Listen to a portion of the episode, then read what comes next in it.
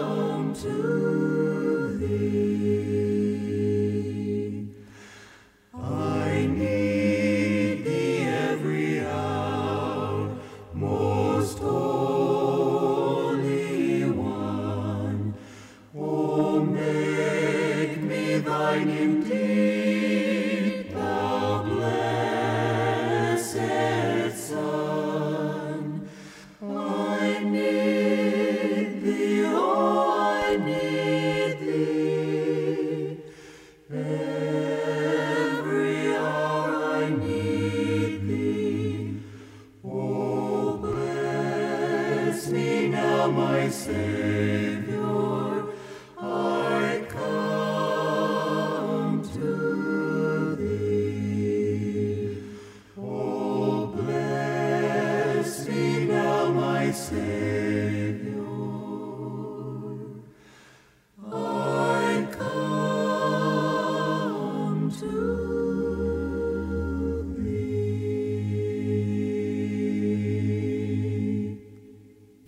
Now, here to bring us today's study is Pastor Henry Harder. All persons who are still alive when the Lord Jesus Christ returns to our space to judge and pass sentence will be gathered before him, and he will determine who is a genuine disciple of his and he will separate the believers from the unbelievers, those who possess Christ's life from those who don't. Jesus spoke about this separation to his disciples sitting on the slopes of the Mount of Olives just east of the city of Jerusalem. He said, When the Son of Man comes in his glory, and all the angels with him, he will sit on his throne in heavenly glory. All nations, or Gentiles, will be gathered before him, and he will separate the people one from another, as a shepherd separates the sheep from the goats. He will put the sheep on his right and the goats on his left. I believe this to be an event that will actually happen. The Lord will return for the purpose of judging sin and to establish his universal righteous rule. One of the events accompanying that great cataclysmic coming will be the judgment of those Gentiles who came through those terrible closing years and lived to tell about it. They will be gathered before the Lord, and He will determine who is saved and who is lost. Jesus called the one group sheep and the other goats. I spoke about the sheep yesterday. They had evidenced their faith in the sacrifice of Christ, God's way of salvation, by helping the Lord's people through those last years when the great impostor, the Antichrist, together with his false prophet, were persecuting any who professed the Lord. Any help that the Gentile believers will give to the people of the Lord's race will be considered as helping him. Jesus said, Whatever you did for one of the least of these brothers of mine, you did for me. Satan will use his great masterpiece to attempt to root out every remnant of faith in the Lord. Satan's final great attempt to thwart God comes in those closing years. But God will use the believers to help those who are the particular objects of Satan's wrath. The Lord finally stops the carnage by stepping into our world again. Now comes the separation of those living Gentiles. Today I come to the goats. Here is what Jesus said Then he, that is the king, will say to those on his left, Depart from me, you who are cursed, into the eternal fire prepared for the devil and his angels. For I was hungry, and you gave me nothing to eat. I was thirsty, and you gave me nothing to drink. I was a stranger, and you did not invite me in. I needed clothes, and you did not clothe me. I was sick and in prison, and you did not look after me. That's Matthew 25, 41 to 43. These people expressed surprise. They asked, Lord, when did we see you hungry, or thirsty, or a stranger, or needed clothes, or sick, or in prison, and did not help you? Jesus replied, Whatever you did not do to one of the least of these, you did not do for me.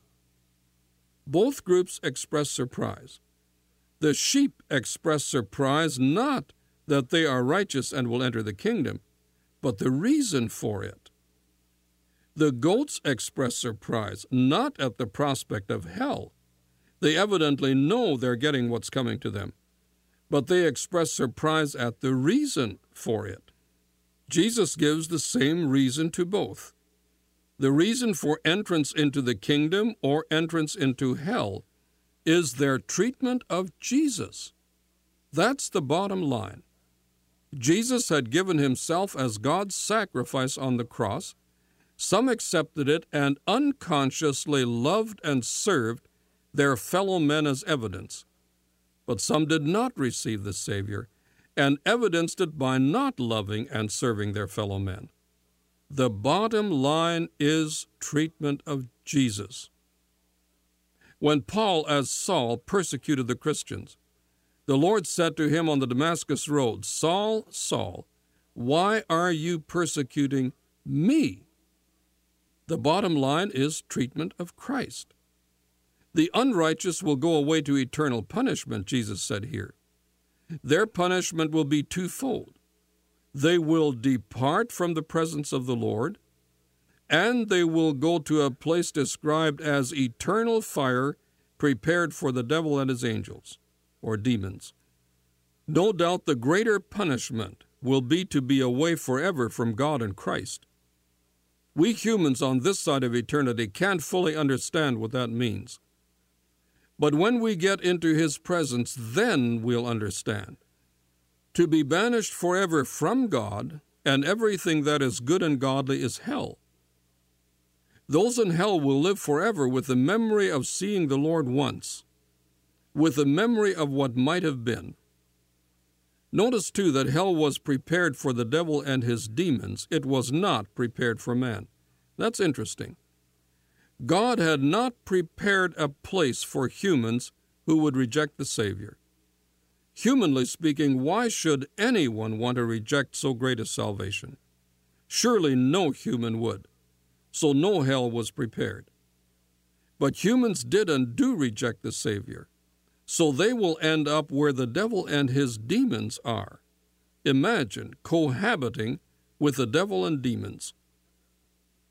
Evidently, the living righteous from this event will enter the final form of the kingdom of Christ and will populate it. Finally, when they die, they will be taken to heaven to life eternal. One final comment. Some today doubt whether hell will be or is eternal.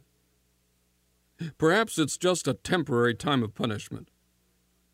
It should be clear that the same word eternal used for the righteous saved is here also used for the unrighteous lost.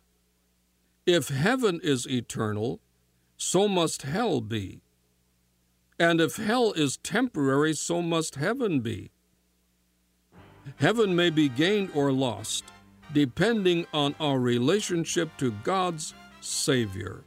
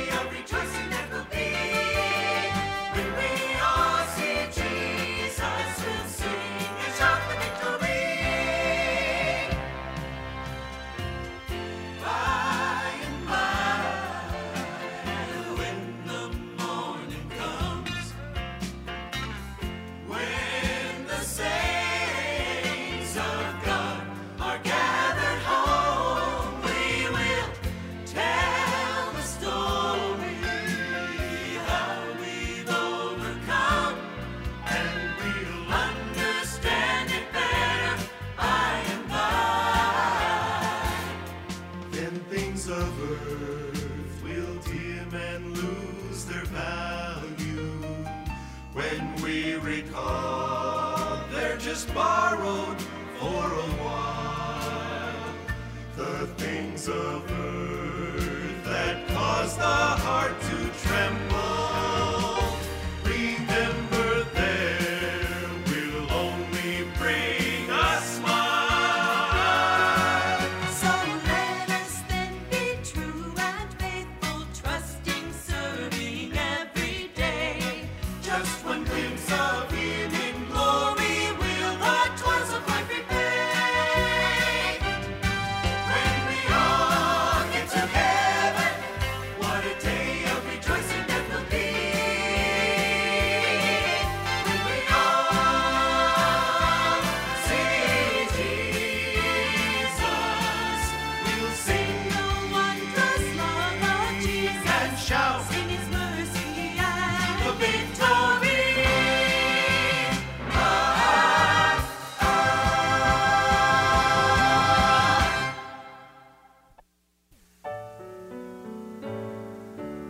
What's New is a radio production of Creative Encounters. Our mailing address is Post Office Box 848, Shafter, California 93263, USA.